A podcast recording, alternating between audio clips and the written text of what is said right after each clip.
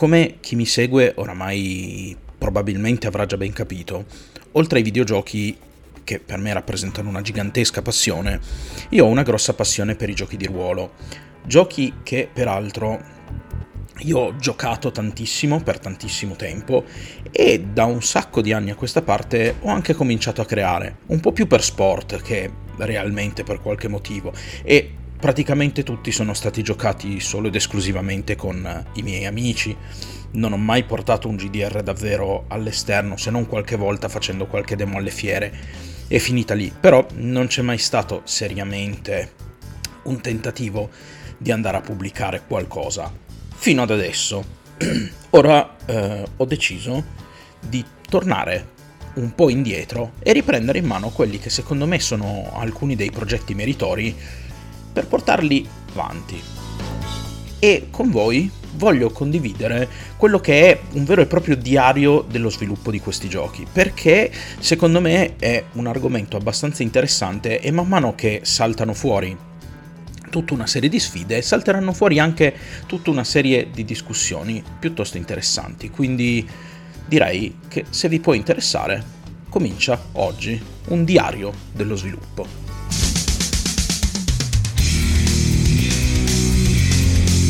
La spirale ludica.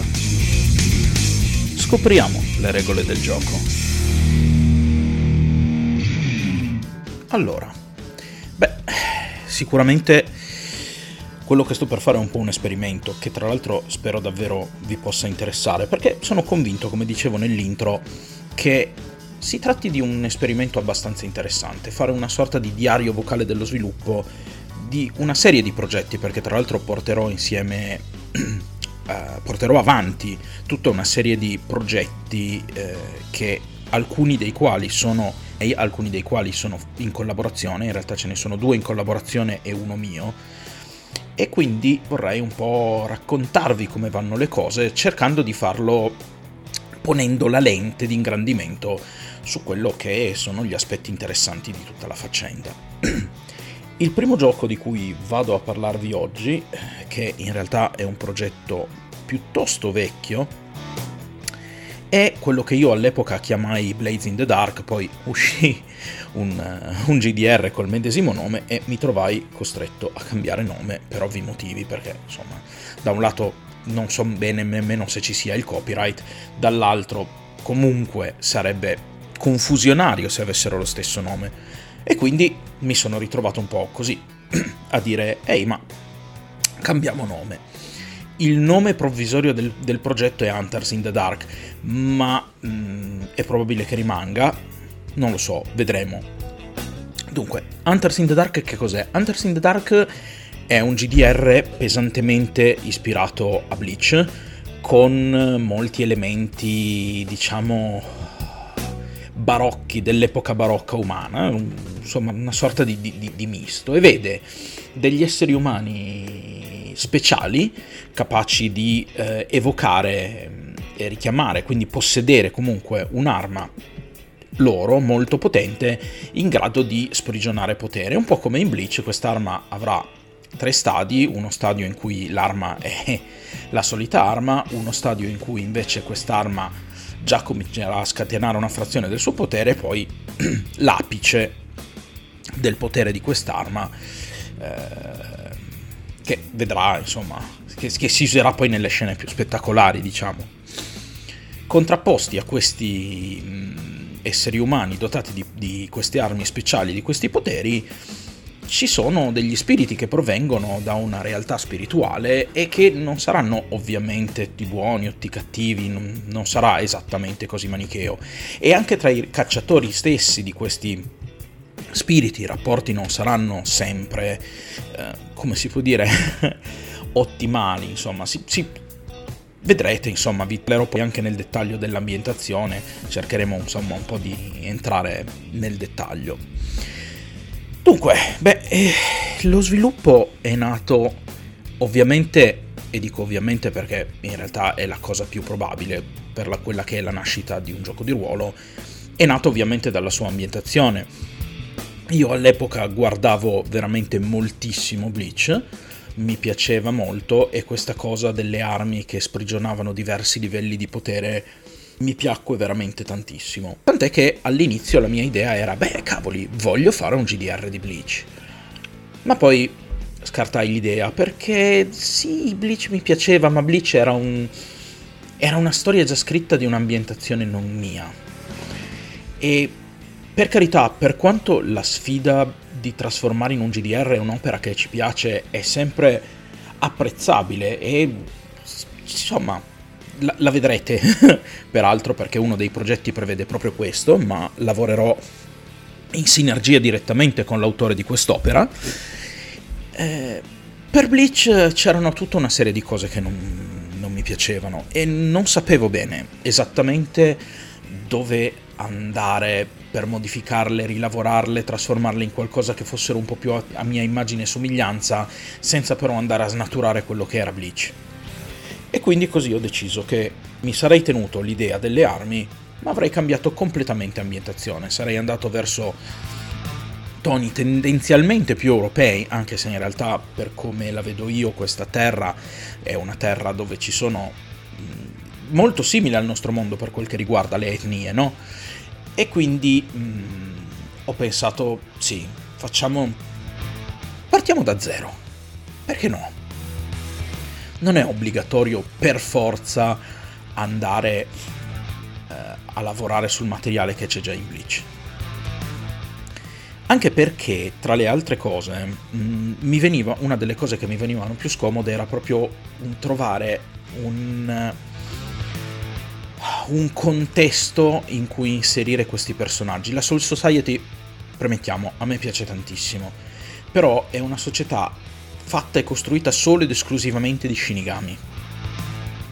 Io invece volevo che entrassero varie tematiche all'interno, volevo che questi cacciatori avessero in qualche modo eh, un contatto anche con quella che è della gente comune, no? Normale popolazione, no? Fabbri, Fornai, tutta questa gente qua. E quindi questa cosa dell'avere un mondo dove esistevano solo ed esclusivamente più o meno potenti che fossero, ma solo ed esclusivamente questi eh, cacciatori, chiamiamoli così, beh, eh, no, non, non, no, non mi funzionava. E quindi così ho deciso di creare quello che è eh, questo mondo. Ora, in quella che è la creazione di un'ambientazione si affrontano tendenzialmente un sacco di sfide perché nel creare un gioco di ruolo l'idea base è sempre tutto molto bello, ma se si lascia soltanto quella, poi rimane ben poco da giocare. E quindi estrarre da quell'ambientazione tutta una serie di tematiche che poi possono essere esplorate nelle storie diventa forse la prima vera sfida nel creare un gioco di ruolo. Ora, per Hunters in the Dark per me è stata una cosa relativamente facile, nel senso che quando mi è venuta in mente l'ambientazione io ho avuto decisamente già varie tematiche in mente, cioè trovare qualcosa che potesse andare oltre a ci sono questi cacciatori che però danno la caccia agli spiriti. Per esempio mi è sembrato naturale fare sì che, eh, essendo un mondo e non essendo una società piccola, non esistesse un ente sovranazionale, diciamo così, siede a questi cacciatori. Ogni nazione eh, regolamenta queste attività come vuole, alcuni cacciatori lo fanno per un senso di appartenenza ad un corpo o a una religione, altri cacciatori sono individuali. E quindi ci saranno in questa ambientazione tutte queste realtà. E queste realtà spesso e volentieri per la natura umana stessa entreranno in conflitto fra di loro. E quindi anche il fatto che per esempio questi cacciatori non siano costantemente sempre alleati poteva diventare un ottimo tema da mettere nel gioco, il fatto che gli avversari non fossero sempre ehm, extra terreni, tra virgolette, perché no, non extraterrestri, ma no, ultraterreni, ecco, più che terreni. Non dovevano essere sempre ultraterreni, ma potessero essere anche altri cacciatori. Poteva diventare veramente molto molto interessante, anche perché la sfida ideologica, diciamoci la verità, ci è sempre piaciuta in fondo in fondo è una ci piace esplorare perché fa profondamente parte della nostra natura e mai come in periodi come questi dove siamo veramente a contatto con tutto il mondo grazie a internet, mai come in momenti come questi la sfida ideologica si fa forte perché lo vediamo, ci sono un sacco di, di, di fazioni, chi è pro-politicamente corretto, chi è vegano, chi è... e siamo sempre tutti rinchiusi nella nostra cerchia a dare contro a quelli che non la pensano come noi.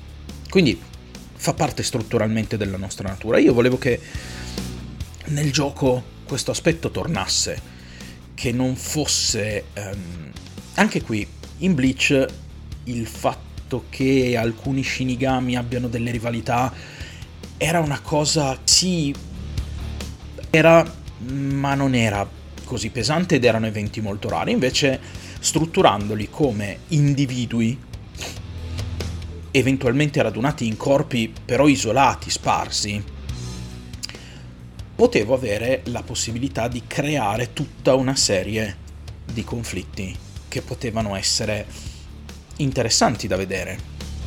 In primis, beh, in primis quello che mi è sembrato molto molto interessante e che forse è nato come primo conflitto al di là dei conflitti con, con i demoni e con gli spiriti è stato il conflitto tra virgolette religioso nel senso che uno degli elementi che emergerà eh, sarà un corpo di cacciatori in seno ad una chiesa una chiesa che venererà un dio e veramente questo corpo di, di, cacciatori sarà trattato un po' come il corpo dei paladini di questa chiesa. Quest'arma verrà vista un po' come il dono di Dio. E anche qui questa cosa peraltro mi ha aperto un sacco di, di idee interessanti, perché poi di qui si può veramente andare ad esplorare questa cosa. Quest'arma è davvero un dono di Dio? È stata proposta così, ma non lo è? Ehm, e quindi come si comporta l'ordine nei confronti di chi ha eh, questo dono ma non vuole metterlo al servizio nella Chiesa. Quindi già solo l'idea che ci fosse un corpo clericale, scusate, che eh, teneva questo tipo di, di, decisioni in mano, già poteva diventare interessante per, una, per un'avventura a sé, figuriamoci, magari anche di più di un'avventura.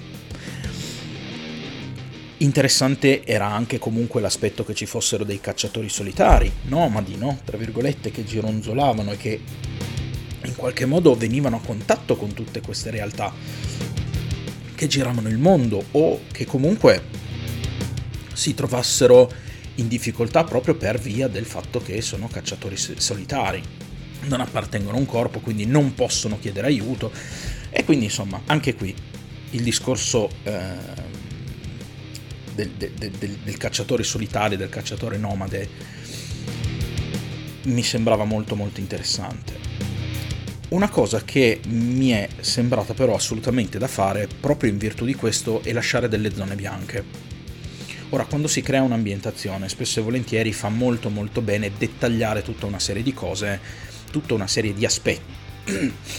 Sono um, fondamentali per dare il colore dell'ambientazione e per dare anche una sorta di sottotesto, comunque di te- tracciare delle linee guida generali su quelle che sono le tematiche dell'ambientazione.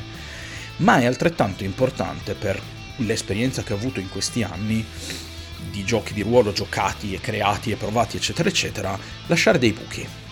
È importante lasciare dei buchi perché i giocatori devono riempirlo, ma non potranno mai venirci in mente tutte le meccaniche, non potranno mai venirci in mente tutte le idee. Lasciare dei buchi e non riempirli permetterà ai giocatori di avere le loro idee su come può essere una costruita una storia con, que- con quei materiali lì e buttarlo lì, no? Proprio dove c'è uno spazio apposta. D'altra parte la storia vera e propria poi è nelle mani dei giocatori, quindi ai giocatori quando si fornisce un manuale, per come la vedo io, quando gli si dà delle regole, gli si, gli si dà una scatola degli attrezzi per costruire le loro storie.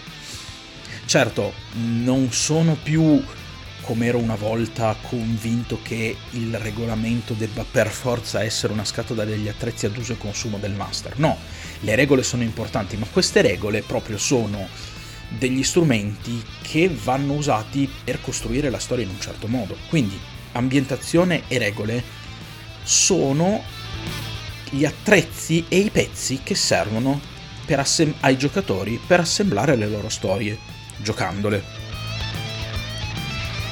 E quindi insomma, per quel che riguarda l'ambientazione mi sono molto ritrovato in questa, in questa situazione e per me è stata una decisione molto molto facile capire che l'ambientazione non andava sviluppata nel dettaglio, ma andava lasciata in qualche modo vi erano con degli spazi vuoti, cioè io ti delineo in generale più o meno come funziona il mondo, ti faccio capire vagamente come si può manifestare questa cosa, poi se tu hai nuove idee, ben venga. Una cosa che sicuramente farò quando andrò a buttare giù nel dettaglio l'ambientazione sarà quella di lasciare eh, in bianco anche alcune nazioni, tra virgolette, le metterò lì, darò qualche dettaglio, ma lascerò che per esempio siano i luoghi in cui i giocatori possano inventarsi qualcosa che riguarda il modo in cui quelle stesse nazioni concepiscono la figura dei cacciatori. Perché anche lì, eh, dettagliare una storia da giocare richiede abbastanza tempo. E spesso e volentieri mi sono ritrovato giocando di ruolo a dire ah questa cosa qui è carina però mm, eh, non, non, lo so non lo so. Mm, secondo me c'è una storia che potrebbe essere interessante con questi dettagli eliminando questi. Ora, per carità le regole eh, scritte soprattutto quelle dell'ambientazione non sono leggi quindi possono essere cambiate. Esistono eh, nel mondo del, dei giocatori di ruolo le home rule, per quel che riguardano le regole fatte in casa, appunto. Esistono gli hack, che sono semplicemente cambiare una, un'ambientazione, togliere un'ambientazione da un motore e metterne sopra un'altra, simile. Ed esistono i cosiddetti drift, cioè i cambi eh, di regolamento che eh, vengono applicati per giocare un gioco magari in un'altra maniera. Però, che cosa succede? Beh, per come l'ho sempre vista io, eh, questa faccenda che ci sia, ma se in qualche modo l'ambientazione ti lascia spazio per metterci quello che vuoi, senza che tu debba andare a mettere le mani, secondo me è più bello perché si riesce anche a sentire un senso di maggiore continuità con quello che sono i manuali, uno non sente di stare modificando, semplicemente ha lo spazio per creare la sottoambientazione esattamente come la pensa lui. Per come ho sempre giocato io, questo pezzo del gioco di ruolo è un pezzo piuttosto importante e io credo vivamente che eh, qualunque opera per venire incontro ai miei gusti e quindi chiaramente e anche il modo in cui io concepisco i miei giochi, un'ambientazione deve avere questi spazi fatti apposta perché i giocatori ci inseriscano esattamente quello che vogliono loro. Che rimanga sì in linea generale con eh, quello che è tutto il resto dell'ambientazione, ma non si trovino a dover dire ah ma mi invento che lì c'è un pezzo in più anche se in realtà non c'è per poterci mettere la mia storia. No, no, no, io ti dettaglio tutta una serie di posti.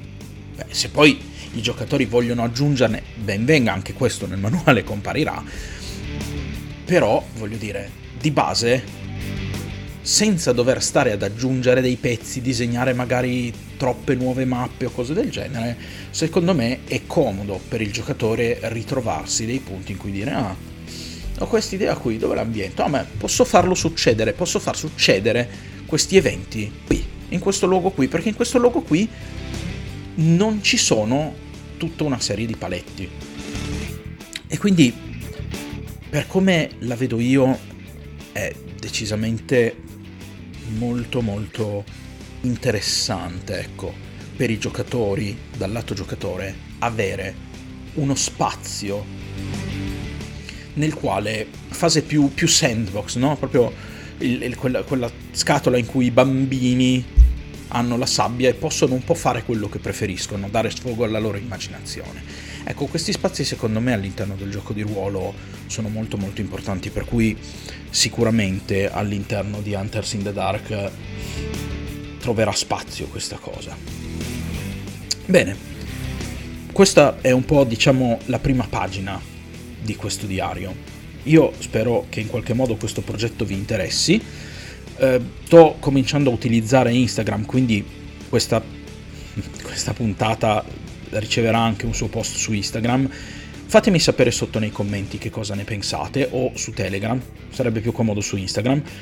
Così, insomma, capisco se questo formato del diario vi può interessare, non vi interessa, potrebbe essere qualcosa da continuare oppure no. Come al solito, peraltro, eh, oltre a Instagram, sotto in descrizione troverete i link a tutti i miei social, che prevalentemente sono Instagram e Telegram, dove potete rimanere aggiornati sulle uscite di questo podcast. Mi raccomando, seguitemi se ancora non lo state facendo e condividete questa puntata con i vostri amici se vi è piaciuta. E se poi vi piace in modo quello, vi piace in modo particolare, scusate, quello che faccio, sotto in descrizione trovate anche il link del mio coffee, così se vi va potete, per contribuire, potete offrirmi un fè o una birra e io ve ne sarò estremamente grato. Detto ciò, non mi rimane che ricordarvi di non smettere mai di giocare e che ci vediamo, anzi, ci sentiamo alla prossima puntata. Ciao a tutti!